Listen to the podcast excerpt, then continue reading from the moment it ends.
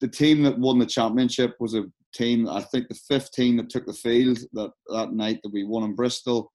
Every single one of those players have been told that they weren't good enough at one other club. So we were a bunch of misfits who were all told you weren't good enough with a chip on our shoulders, and we were going to play the favourites. So you couldn't ask for better. Um, and we went out, and I think that has always been something at Chiefs. It's always been probably only to the last three years, three four years, where it's kind of been we've established ourselves as a top top four, hopefully top two team in, in England. Now we're just going to establish ourselves as a top team in Europe. Hello and welcome back. This is Exeter Real. I am Tracy Duke, and this is where leaders create leaders. Produced by Felix Northover and recorded in current circumstances via Zoom, we ask the question what does it take to thrive in a world of both challenge and opportunity? And most importantly, how do we build the resilience and leadership skills to get us there? In this unprecedented time of global chaos and uncertainty, we as leaders, entrepreneurs, and changemakers need to dig deep and draw on our innate abilities to problem solve, innovate, and instill a sense of calm, and to lead with confidence now more than ever, we need to be getting clear on facts, differentiating between what's real and what's hype, and building common sense conversations around the truth to make the best decisions for those relying on us. And now more than ever before, we need to bring our focus back to our own mental health and wellness in order to bring our skill sets to the table and to continue thriving. Resilience, trust, and vision. If I had to pin down the traits needed to get through these unprecedented times of challenge to just three, I'd have to choose these. Resilience to recover quickly from the knockbacks we'll all face, trust to know that we will emerge stronger from setbacks, and vision to look beyond the circumstances we currently find ourselves in. My guest today is Gareth Steenson a man whose contribution to his club's performance has secured his place in rugby's Hall of Fame as one of the Rugby Premiership's greatest ever point scorers, along with names such as Jonny Wilkinson, Jimmy Gopperth, Owen Farrell, and Danny Cipriani. One of the original Exeter Chiefs, he's helped his team to reach the 2016 Premiership Rugby Finals at Twickenham and was awarded the prestigious Golden Boot as the highest scoring Premiership kicker that season. The following year, in 2017, he started the final at Twickenham, scored two conversions and three penalties, including the winning points, to defeat Wasps and be crowned champions of the 2016 2017 English Premiership. The overall success of any team comes down to the strength of the pack, of that there is no doubt. But more often than not, in rugby, it's often the goal kickers that make the difference. The pressure on their shoulders is immense, especially when they're carrying the entire weight of the Premiership in front of a global audience. In May 2017, I was there at Twickenham with my son Dylan. We had the privilege of having front row seats at the home of England Rugby when the capacity crowd of 82,000 fell silent to watch the man now in front of me take his place in front of the post and kick a winning conversion to steal the glory from Wasps during penalty time and secure Exeter Chiefs' title as Premiership champions. I swear it still gives me goosebumps to think about it now. An incredible achievement encompassing those very three traits resilience, trust, and vision. Stino, it is my absolute pleasure to welcome you to the podcast today from your home in Exeter with your lovely wife Karen beside you. Um, you know, I always come away from our chats with some nugget of inspiration and wisdom, and I know tonight will be no different. So, welcome. Hello, how are you doing, Tracy? All right? I am good. That was an introduction, wasn't it? it was a big introduction, yeah. I actually genuinely had goosebumps reading that. That was bizarre. It was, you know, I think it was one of those moments in history that just, and it will just stay with you. Yeah, um, as much as I remember, I actually remembered through a television screen now, so it's kind of hard to actually pinpoint exactly what it looks like on the field. But uh, yeah. yeah. it's a it's a, a, great memory to to have, and um, yeah. hopefully there'll be a few more. Hopefully before we actually have to hang the boots up, but who knows? Well, I'm sure, I'm pretty sure that there will be. I mean, obviously, we're in pretty strange times right now. You know, I know it's strange, it's it's it's bizarre for all of us, um, but um, you know, we will get through it. I said, we will get through it. So, first off, how have you been? How's it? How's how's lockdown life been? it's it's well, let's just say it's bizarre, but I think uh, in terms of where we're at, it it's it's all right that um, you know we get we get a bit of a routine. What we have in this house, we try to keep everything, especially with homeschooling. Our two boys, a seven and a five year old, um, homeschooling our kids kind of gives us a, a, a, weekly basis. So we know on Monday morning the lessons come out, and we know that there's a structure to the day, um, and we kind of just fill our days in around that. Um, with Karen going out to work still as a GP, you know, she's working three days a week, which means that we still kind of have like a normalish sort of week. The only difference is I don't leave the house and um, the boys don't leave the house, but Karen gets to go and mm-hmm. she's still working. So, um, you know, we have that sort of normality and a little bit the fact that when we get to the weekends, it's quite nice that we actually have like a switch off point where we all are, are together and it's mm. something completely different and alien to us that we get weekends off because, you know, I'd say for the last 15 years I haven't had weekends off. So it's quite nice, really. Oh, well, it sounds. I mean, I follow you on Instagram, and I can see all the, you know, the what you're getting up to, and the boys. I know you're keeping them busy and fit, as well as the schooling, which is, you know, is they're actually... keeping me busy and fit. Tracy, to be fair, they're the ones driving me, and I'm just, you know, back even this evening. I'm back from a bike ride. The kid, my uh, my oldest is has taken to his new bike and uh, he's very excited about it. And uh, um, it's a fight to try and tell him, look, we can't go because um, the little fella hasn't quite mastered it yet, so um, I can't take them both out in bikes just as, yet. But look, it's it's like anything. If the weather keeps good, um, we get, we can get up opportunities to get outside the house, which we're quite lucky here. We have the op- options to, you know, if we want to get out on our bikes, we can go and exercise, which is great. You know, we've got a bit of room around the house if we want to go and hit a ball against the wall or a bit of cricket or whatever it is you know, we can do all that. So, um, I, like I said, we try to keep them busy, um, try and keep them away from television hmm. uh, as best we can, and uh, it's it's going okay at the minute. Like, but it is it is frustrating. There's no point in pretending it's not. Like, it's uh, it's yeah. it's not easy. Um, anything you see on Instagram probably looks good because uh, I'm not putting any photographs up of anybody sitting on naughty steps or any of that. So um, maybe I'll have to put those up so you get a real sort of vision of it. I remember those naughty step days well. I've got three boys, and I'm right there with you. I know exactly what it's like. Oh my goodness. Um, well, it's good to see you looking so well. Anyway, and Karen, your wife, next to you, um, you know, you both look happy and vibrant. So things are not not too bad. Well, a few bags under my eyes, like you know, from chasing after the kids. It's but, fine. Uh, We're just audio. No one needs to know that. Okay. it's good. That's it's good.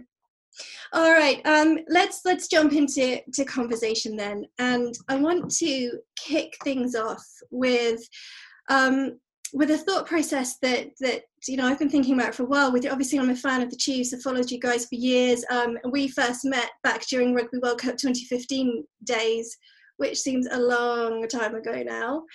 Um, but um, you know, the management and culture at Exeter Chiefs, um, which is a club obviously that's been part of your life for what kind of coming on 13 years now, um, has been likened to that of the All Blacks. I don't know if you've heard that um, that kind of reflection before.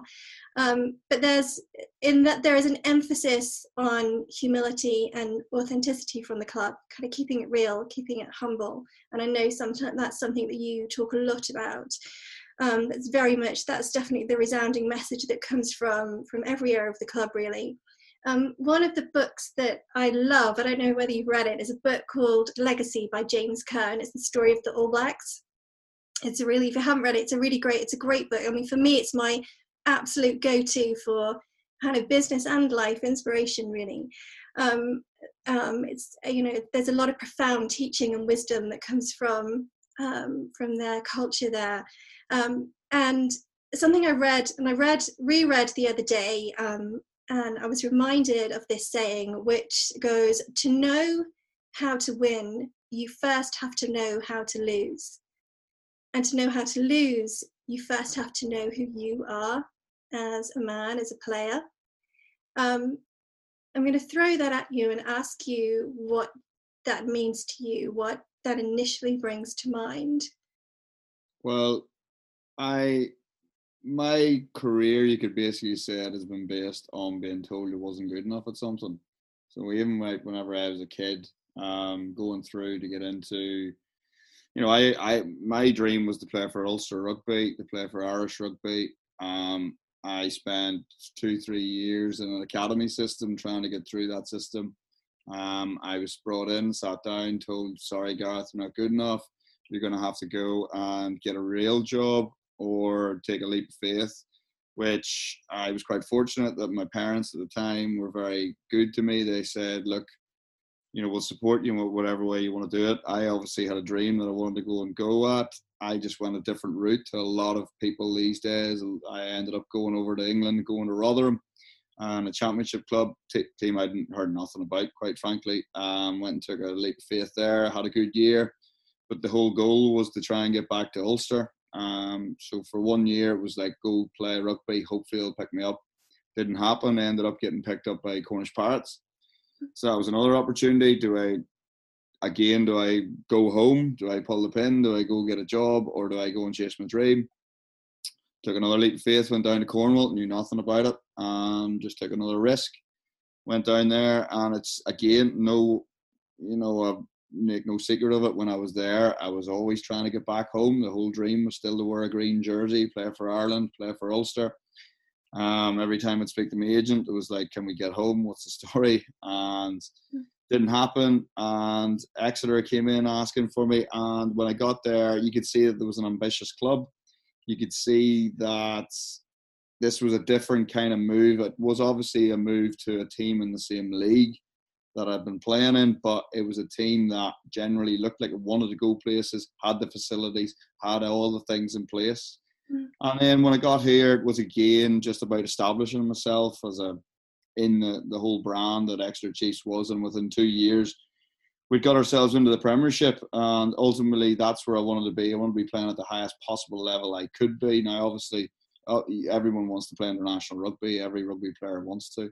Um, but for me, it was about getting to the highest level and playing Premiership rugby. For me at the time was the highest level I was going to be looking to play at. Mm. Then it was about becoming a Heineken Cup player, and it just sort of snowballed a little bit. And I think I sort of came through at a time when we were getting Exeter Chiefs players in. The the team that won the championship was a team. I think the 15 that took the field that that night that we won in Bristol every single one of those players have been told that they weren't good enough at one other club. So we were a bunch of misfits who were all told you weren't good enough with a chip on our shoulders and we were going to play the favourites. So you couldn't ask for better. Um, and we went out, and I think that has always been something at Chiefs. It's always been probably only to the last three years, three, four years, where it's kind of been we've established ourselves as a top top four, hopefully top two team in, in England now we're just going to establish ourselves as a top team in Europe. Mm, for sure. And so incredibly frustrating that this, and with with the absolute respect to what's going out going on out there, and you know those that are that are really desperately struggling, um, what a desperately sad time for for rugby in general. I think for this to have happened now well, yeah, but again, if it even happened at the start of the year, you could say the same problem. You know, it's mm. it's it's obviously frustrating. Look, don't get me wrong, we were in such a terrific place as a club. Um, mm. you know, to be sitting with a home quarter final in the, in the Heineken Cup was what we wanted to go after. We made no secret of it this season. We wanted to try and be in, in the latter stages of the Heineken Cup to get ourselves into that position. Then to be sitting top of the Premiership where we were at.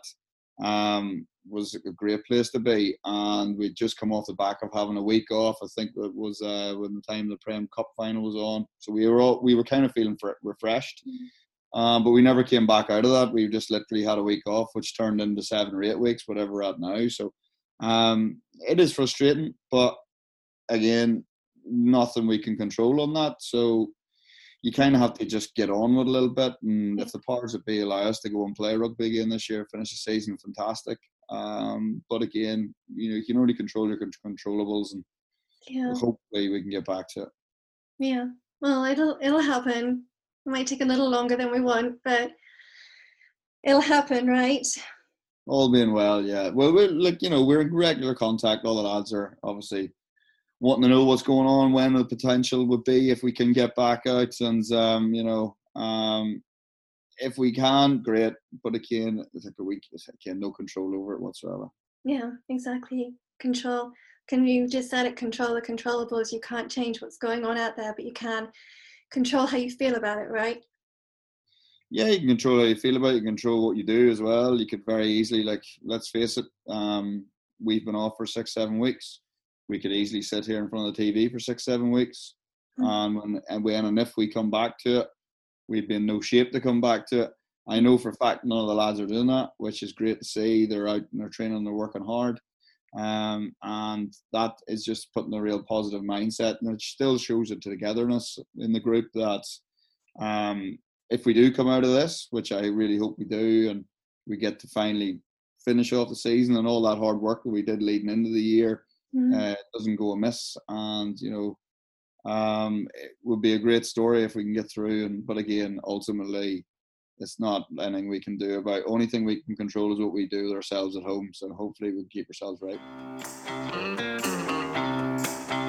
What's been the most profound understanding that you've learned about yourself over the last few years? Uh, well, in terms of leadership skills uh, and that sort of thing, it's just the confidence and understanding how I perform, what makes me tick. You know, the biggest thing that you kind of have to get your head around is so we all want to achieve the same thing at the club, you know, right down from Tony Rowe, right down to, you know, the stewards. You know, we want to achieve, we want to win things. Um, the biggest thing is making sure everybody goes in the same direction to do that. But it's understanding what one person, you know, for the likes of, let's take an example of um, Jack Nowell, for instance, his goals might be very different to mine um, in terms of he might want to go and represent the British and Irish Lions um, and play X amount of games for England. Um, but he still wants to win this the Premiership with the Chiefs. Well, what's my general goal? My general goal is to make sure the club's better um, but so again, different things go in different directions, but it's about making sure for us as a team, for Jack to achieve his goal of becoming a British and Irish Lion, um, he needs the Exeter Chiefs to be winning. So we all need to be going in one direction. And I think the biggest thing that we kind of find as as a club is, um, you know, we all buy into what we're trying to achieve.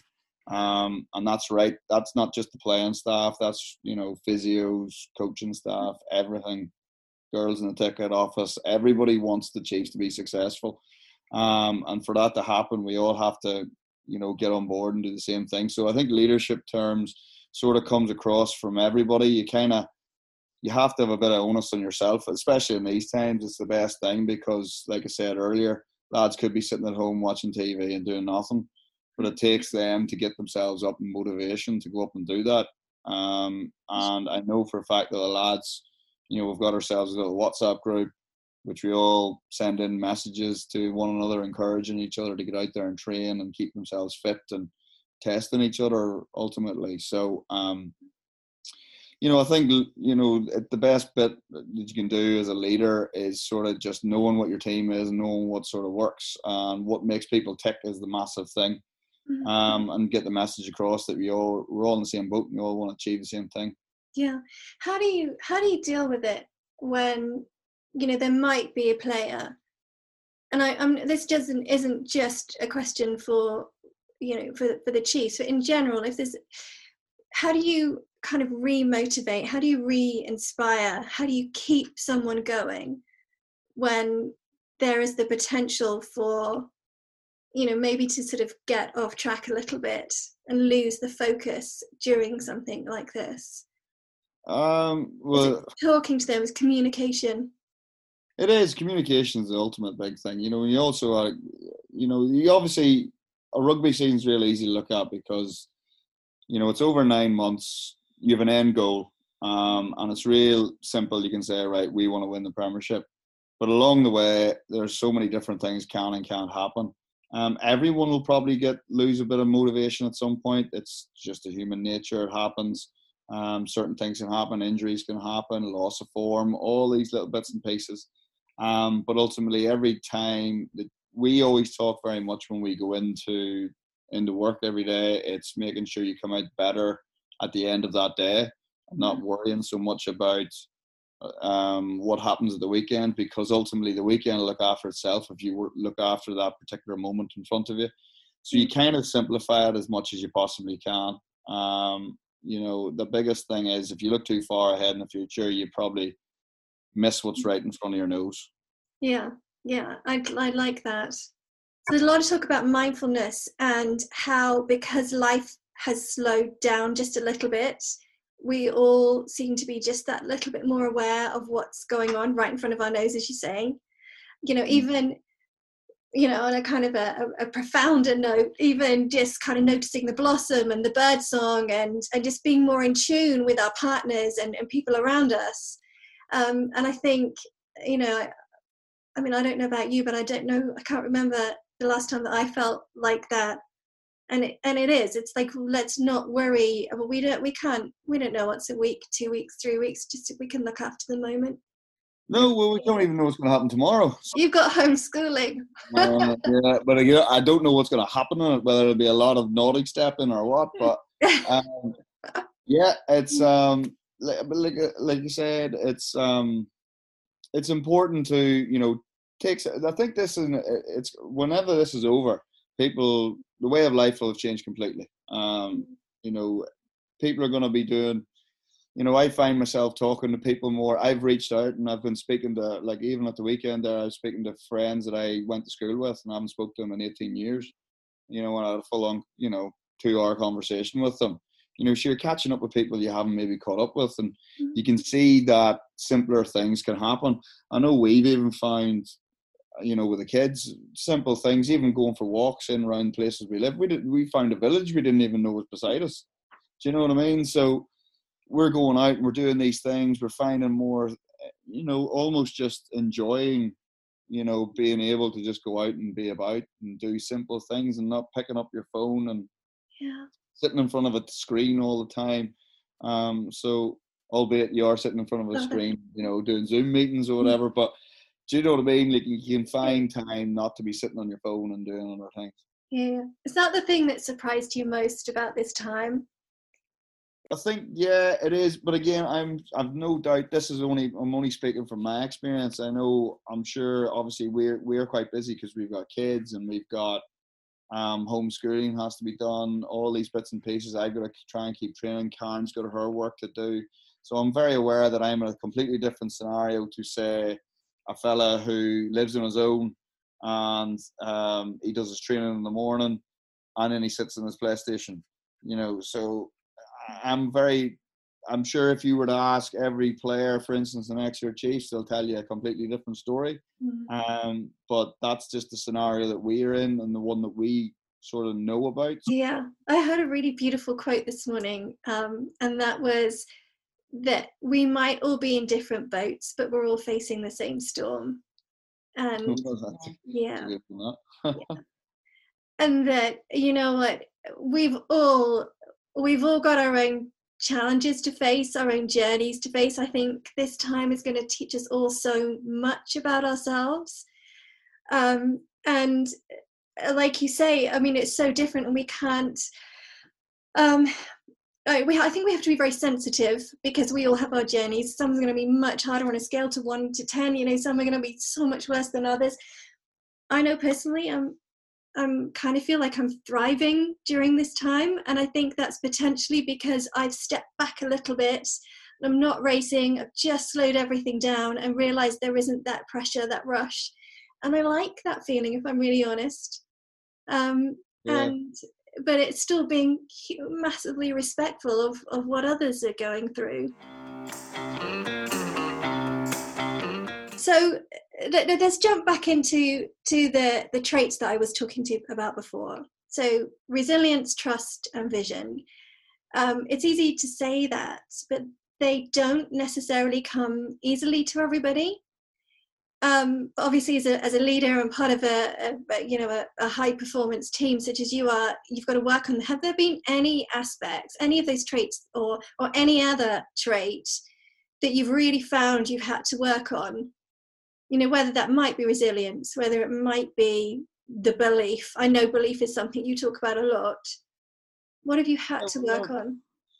You gotta have a belief and trust in what you're ultimately trying to do. So we obviously have game plans and stuff, but our game plan has not just happened overnight, and it certainly hasn't happened in two or three years. That's been something that since I've been at the club, we've been building on.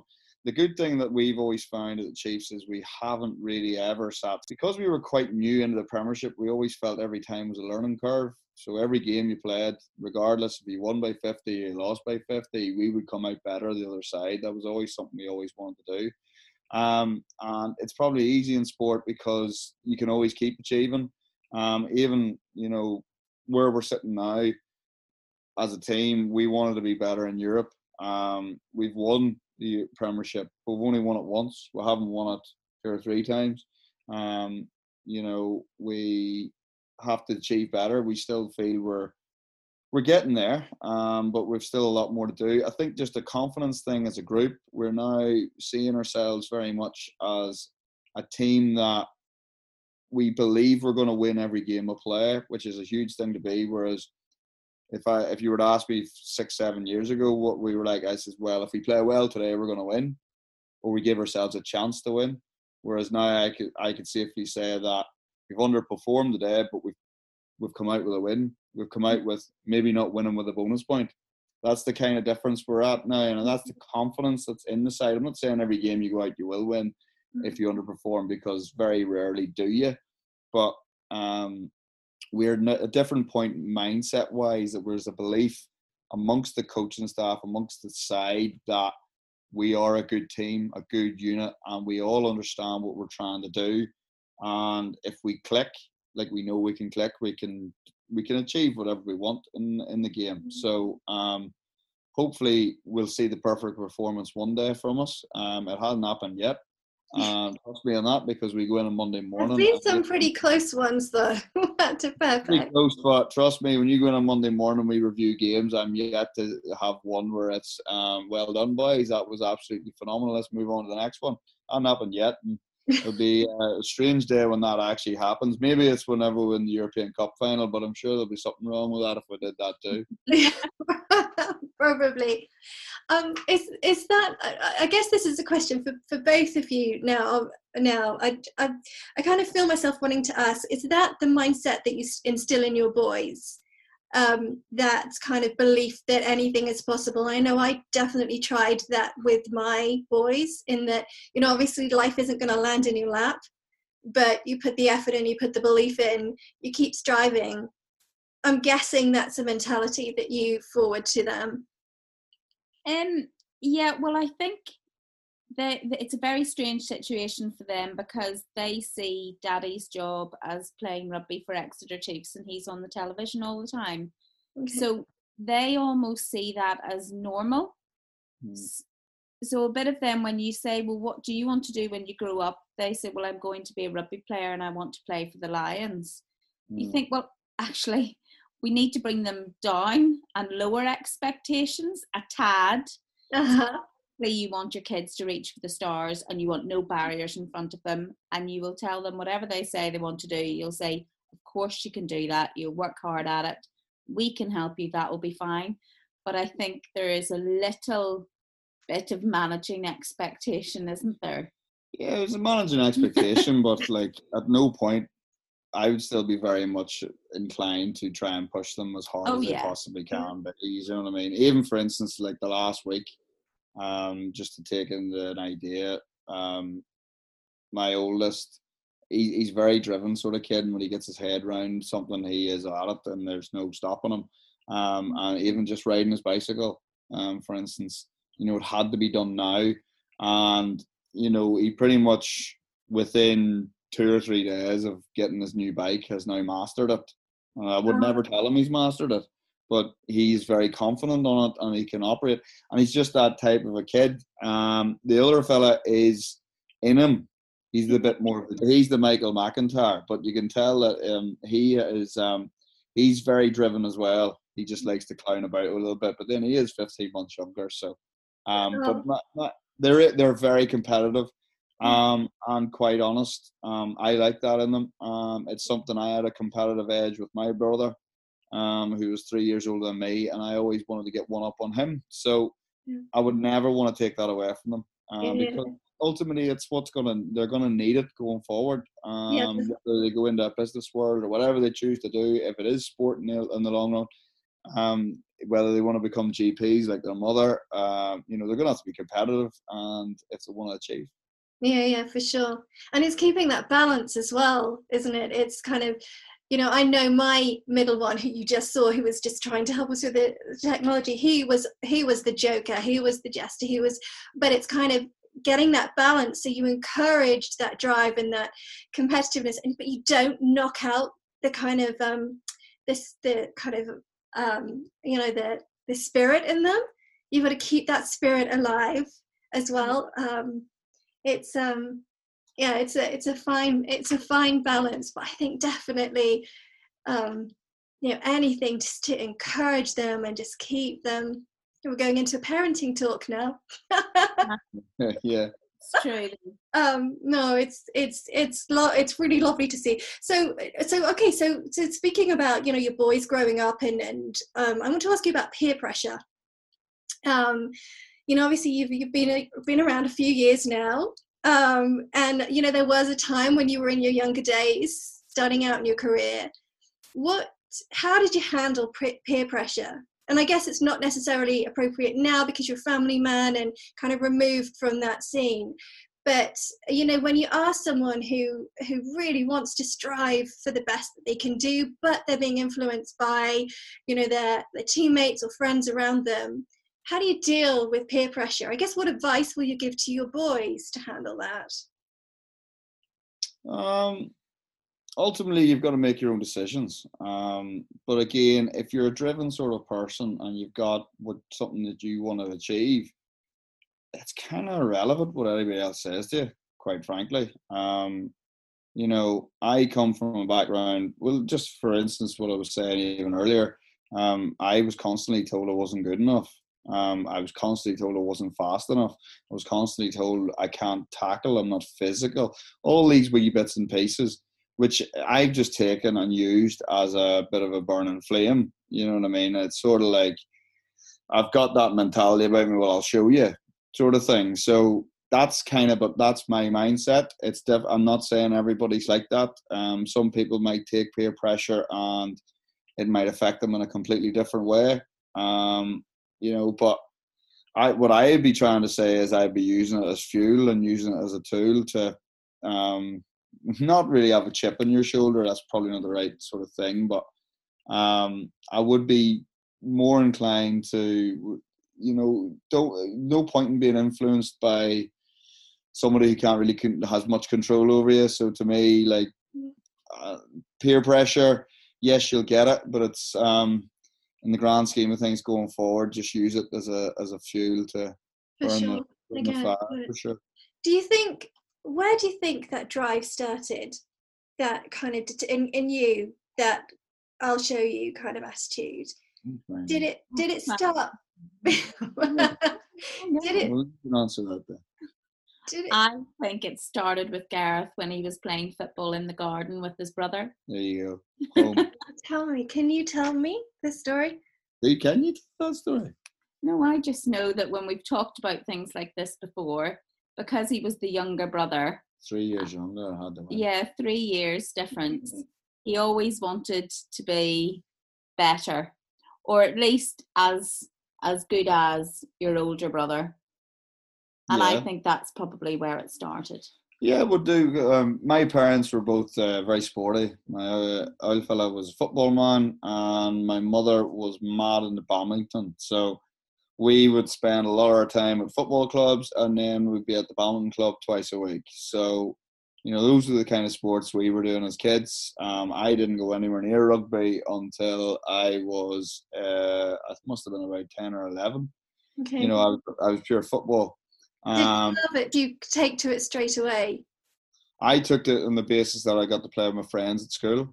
That's Okay, and you had sausage and mash on a Sunday after. Yeah, well, we used to go. It used to be at a Saturday morning we would do. So my Okay. usual routine would be Saturday morning at the rugby, and then Saturday afternoon up at the football with Dad. That, Yeah. my, my entire Saturday was built around that, um, with a Monday night badminton and a Friday night badminton. So that's the way it would sort of be. And then on a Sunday, I'd go to church and come home in my wee waistcoat and my dicky bow on, and I'd play snooker for about three, four hours in my snooker table at home. Because that's ultimately what I really wanted to be was a full time snooker player. Okay. But uh, that didn't. Um, the school stopped that, and uh, the table I outgrew the table that I was on. So that's one thing I've told Karen that I want to own before I finish, and before I close my eyes, is I want to own my own full size snooker table. So we need to get a house big. enough. In terms of the, uh, you know, the competitive edge, I got it purely off my parents and off um, my brother. Just we were very competitive at ring, where it was, you know, when going through the WWE years, whenever the wrestling rings were put out, and I don't know how many beds were, we smashed because we were suplexing each other on it, you know. So he was always the world champion, I was always the one below. So that's the way it always was. But it was just the way we were built. Like we were sporty, and that's the way we were. There was no, there was no um, iPads and anything back then. It was very much let's get out and sort of make our own fun. I want to ask you about mental fragility. So, how do you personally stay strong in chi- times of challenge? Um, it's purely repetition. So Okay. um, routine. become- routine's massive. So um, even now we're in a routine. We get stuck in a well, not stuck in a routine. That's never the right thing. But um, if you have a set routine, I know tomorrow morning I'm getting up what I'm doing. Um, I'm not just getting up willy nilly. I'm not getting up at oh, I'll just get up whenever I want to get up. I know that I'm getting up at a certain time to do a certain thing and it needs to get done by a certain time if I'm gonna get on with homeschooling and etc. etc. Um, and uh, that whole mentality thing, it's it does sound regimented, but it, it works for me. Mhm. Um, it works with what I do um, because ultimately we need to be quite regimented in, in our training. We need to be very disciplined in what we do, um, and being confident in what you do. So, um, and to, I know if I've done enough, for instance, going into a game, if I've done a certain amount of kicks, I'm confident that I know it's going to work for me. I know if I've done a certain amount of tackles, I'm in the right frame of mind that I'm prepared for what's going to come.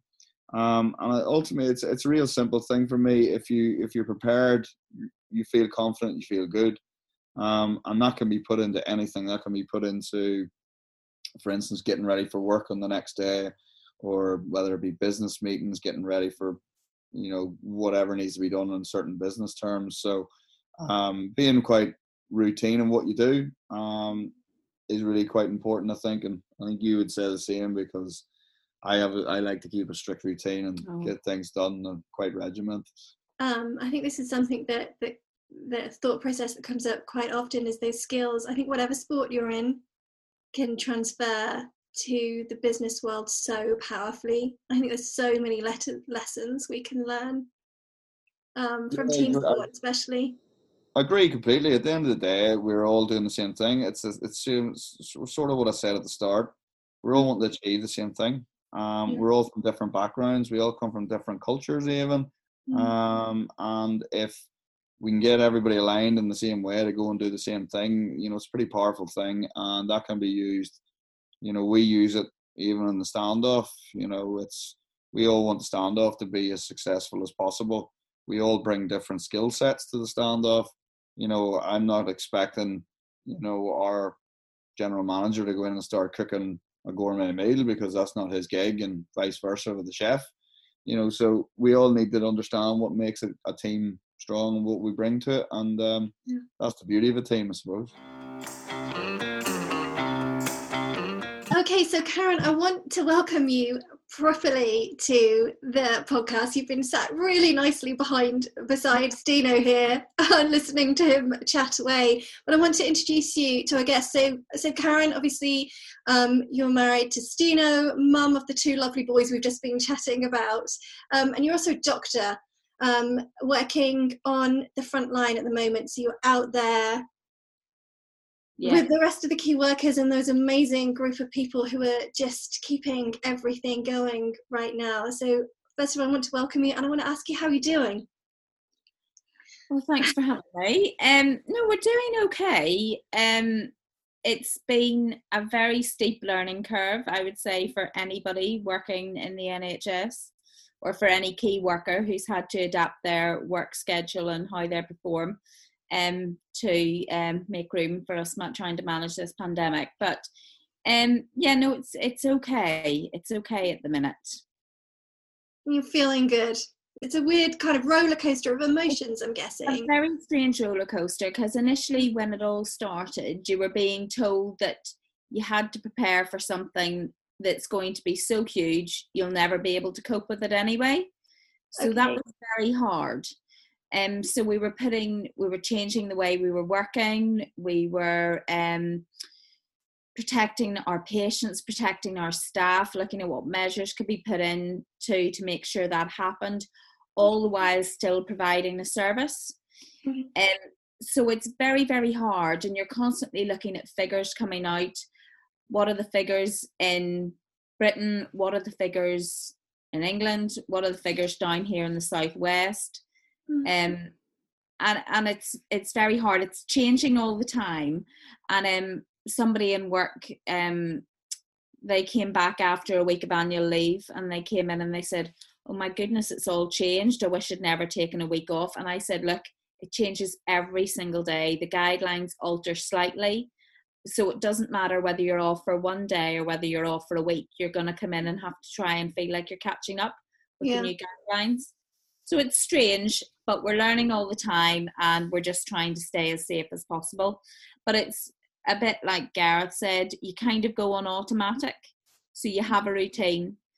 So you don't really think about it until afterwards. So if I was doing a shift in the COVID assessment unit that we have, we've got hot and cold sites but um, if it's your turn to be in the COVID assessment unit where you're seeing patients with possible COVID symptoms, um, you know, you don't like the thought of it. But then when you're in it, you're fine. You just go on automatic and you get through it and you make sure you go through all the proper procedures and precautions and um, make sure that you're looking after yourself and making sure that you're giving the patients you're seeing the right advice. And if they need escalation of care, that you make sure you do it for sure. So kind of just it's part of your normal job, really.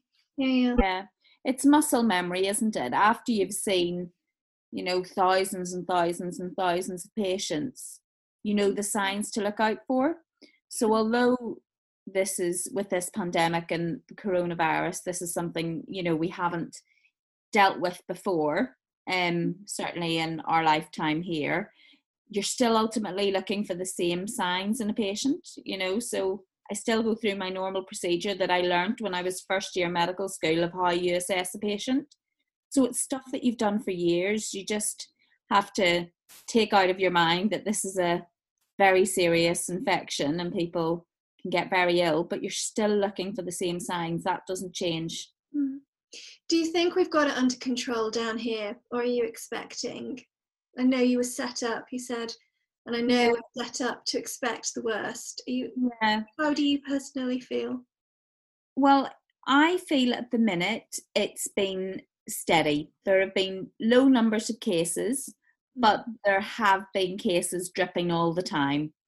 But if you look at any graphs, we are in a good area of England. We're, we're the lowest. Mm. So that's great. But I am very wary about the summer months Okay. Everybody who lives in England, they're not going to go abroad on a holiday. If the lockdown is relaxed and people are allowed to move around the country a bit more, I can see a lot of people coming to the West Country for their summer holidays. And I worry that when they come to the West Country, they will bring with them something yeah. that we don't want.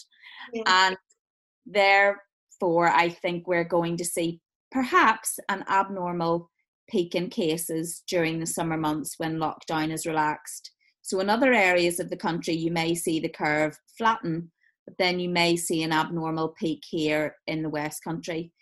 But in saying that, there are no guidelines yet from the government about how relaxed the lockdown is going to get or what they're going to say about traveling and going on holiday or going to second homes. We're not sure what's coming there. It's kind of a watch and wait approach, but I do think that in the southwest, are we may be slightly different to the rest of the country. Okay, and maybe the potential. I mean, purely hypothetically, of locking borders potentially to contain. Yeah, I mean, we're not. Um, our counties aren't quite divided up like the American states where people have complete control over them. Um, so how they would police that, you know, I don't know. Mm. Um, but yes, um, I mean that's certainly something to think about. But I, I just don't know the practicalities of how they would get that done. Yeah. Too too many routes into into the county. Ideally, it yeah. would be a perfect scenario, but yeah. Yeah. And so I guess there's a sense of potentially um, a complacency from us as well, from us here in in the southwest, in that we're doing fine, the numbers are low, mm. and I think for me that complacency is the biggest danger. Yeah, I would 100% agree with that. Um, when the lockdown first happened and I was leaving to go to work in the morning and coming back at night, um, I would describe the roads as like driving on Christmas Day. Do you know when you drive on the roads on Christmas Day and there isn't anybody there? Mm. It was exactly like that. And now it just seems busier. Yeah, like an, a normal day almost. Almost, almost, yeah. So it does seem busier. And I think maybe people are thinking, gosh, aren't we doing well down here? I think I will mm-hmm. just yeah. take my chances and do a little bit more or venture a little bit further from home. Right, so so I want to kind of to, to move away then and, and, and talk about life. We mentioned the standoff earlier, so talk about life at the standoff and you know how things is that it, have we got is everything on hold right now? Are there plans being made for a reset, getting back into it, or are you starting to think about business opportunities beyond a rugby life now? Has this given you time to start thinking? Um, well, in, in terms of the standoff, for instance, we, um, you know, we're just adhering to the government guidelines, which it, it's, you know, pretty plain and simple at the minute. Until we've heard more from the government, we don't really, we can't really put plans in place because we don't know when we're going to open again okay. which is very difficult. Um, you know, we're we're in a position we've we've got staff furloughed. We've done all the right things that we need to do. Um, we're in a position now where hopefully, when this pandemic ends, that we we will be okay. Um, you know, I think we I think we will be. Um, the biggest thing is, like I said, whenever those guidelines come out, how many people's allowed to the door, you know all these different things. There's loads of uh, rumors going around what's going to happen but until we know exactly for sure we can't really plan a lot. Um, but you know going forward you know we, we feel we're in a good split, pay, place with the standoff. What we were looking to achieve we were about to launch a new menu before um, the lockdown happened we just sort of getting ourselves established as a real place for live music which um, you know we were basically booked up for every Saturday night going forward, right up to Christmas, which is great. We have a lot of bookings already for Christmas, which is great as well. Um, and you know we're in a good spot. Um, but hopefully, like I said, when this ends, um, we'll come out of it good. And I'm sure people will want to come back to a pub whenever they get the opportunity. So um, yeah, um, and the live sport comes back. So yeah yeah, you know, we we are where we're at. I think there's so many businesses and so many questions up in the air, but again, we're very much sitting waiting to hear what the government have to say, and once we can hear what the the plan is, we can go forward from that. Yeah, um, one day at a time, right? Yeah, well, this is it. We can't like you can't control it, so you just let it happen. Mm. So a question if we kind of work towards to work towards wrapping this one up. Um, a question to both of you. What will be your most resounding memory from this time? Um, on it, you know that there's always light and there's dark, and however the seven, eight, nine, ten weeks, whatever we're we're here for, has held has held for us there will be moments of light you know there's i know there are so many things that i'll look back on and you know and really treasure um and i guess you know karen what what for you kind of from i i guess from from working life and home what is it that really that will stay with you? What moments of positivity i guess? Um i think home life i would say the boys have been amazing. That includes you, Gareth. yeah, boys, like, yeah that includes you. Um, I just think everybody has just accepted everything. Mm. They've mm. got on with it. Gareth has taken a lead with the homeschooling on the days I'm not there. And everyone just has this can do attitude. And um, there's always excitement, isn't there, every day mm. when we're all together on what our activity is going to be that day. Oh. So whether it be a walk or a bike ride mm, more recently, or, you know, it just, I'd say not that we weren't a strong family unit, but it's really brought us all together and um, we're just so accepting of it. Nobody is, there's been the odd little moment on a naughty step, but I've been so impressed on on how the boys have managed it. I think that, mm-hmm. and you always think your children are amazing, but I think I've got a five and a seven year old and they are quite content to go out into the garden and kick their ball. Mm. There's no, I want to go swimming. There's no, we did have the odd, I'd like a trip to Crealy or something like that, but they're very understanding of it and they just seem really mature. And I think, gosh, I haven't given them enough credit in the past. They are actually mature little men. Yeah, yeah. You know? And then work wise, I would just say it's been teamwork. So I, I guess you know, similar to the environment that Gareth describes when he goes to work, but everybody has just stepped up. No one has complained. Everybody has just adapted to new ways of working. So it's just having flexibility and being able to adapt. It's just so impressive. And you walk out of work thinking, I'm so proud of every single person here. Oh, that's beautiful.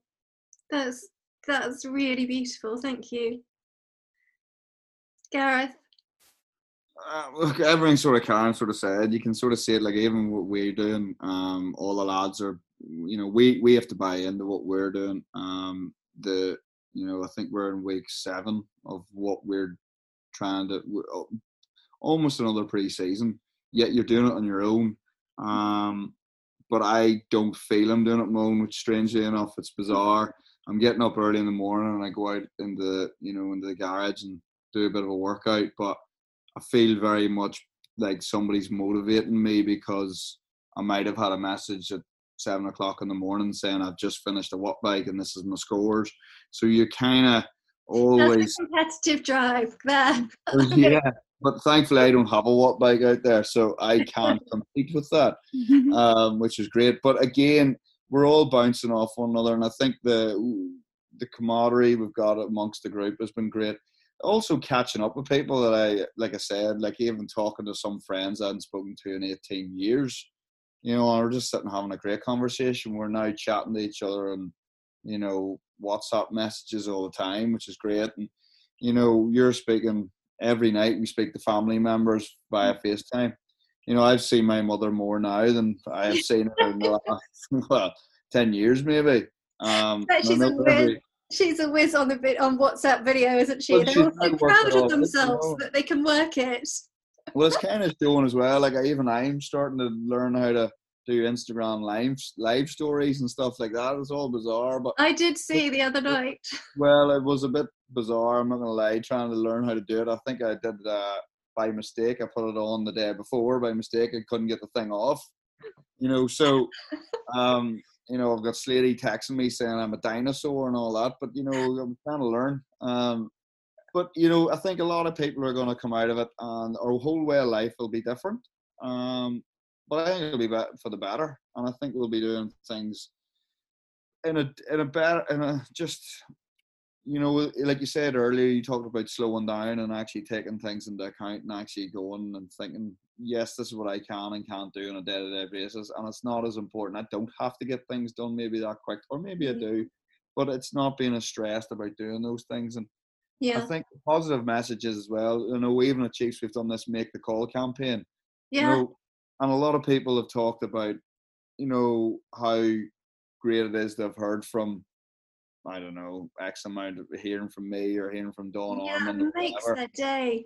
Makes their day. But to be honest with you, uh, I've I've spoke to a few people now.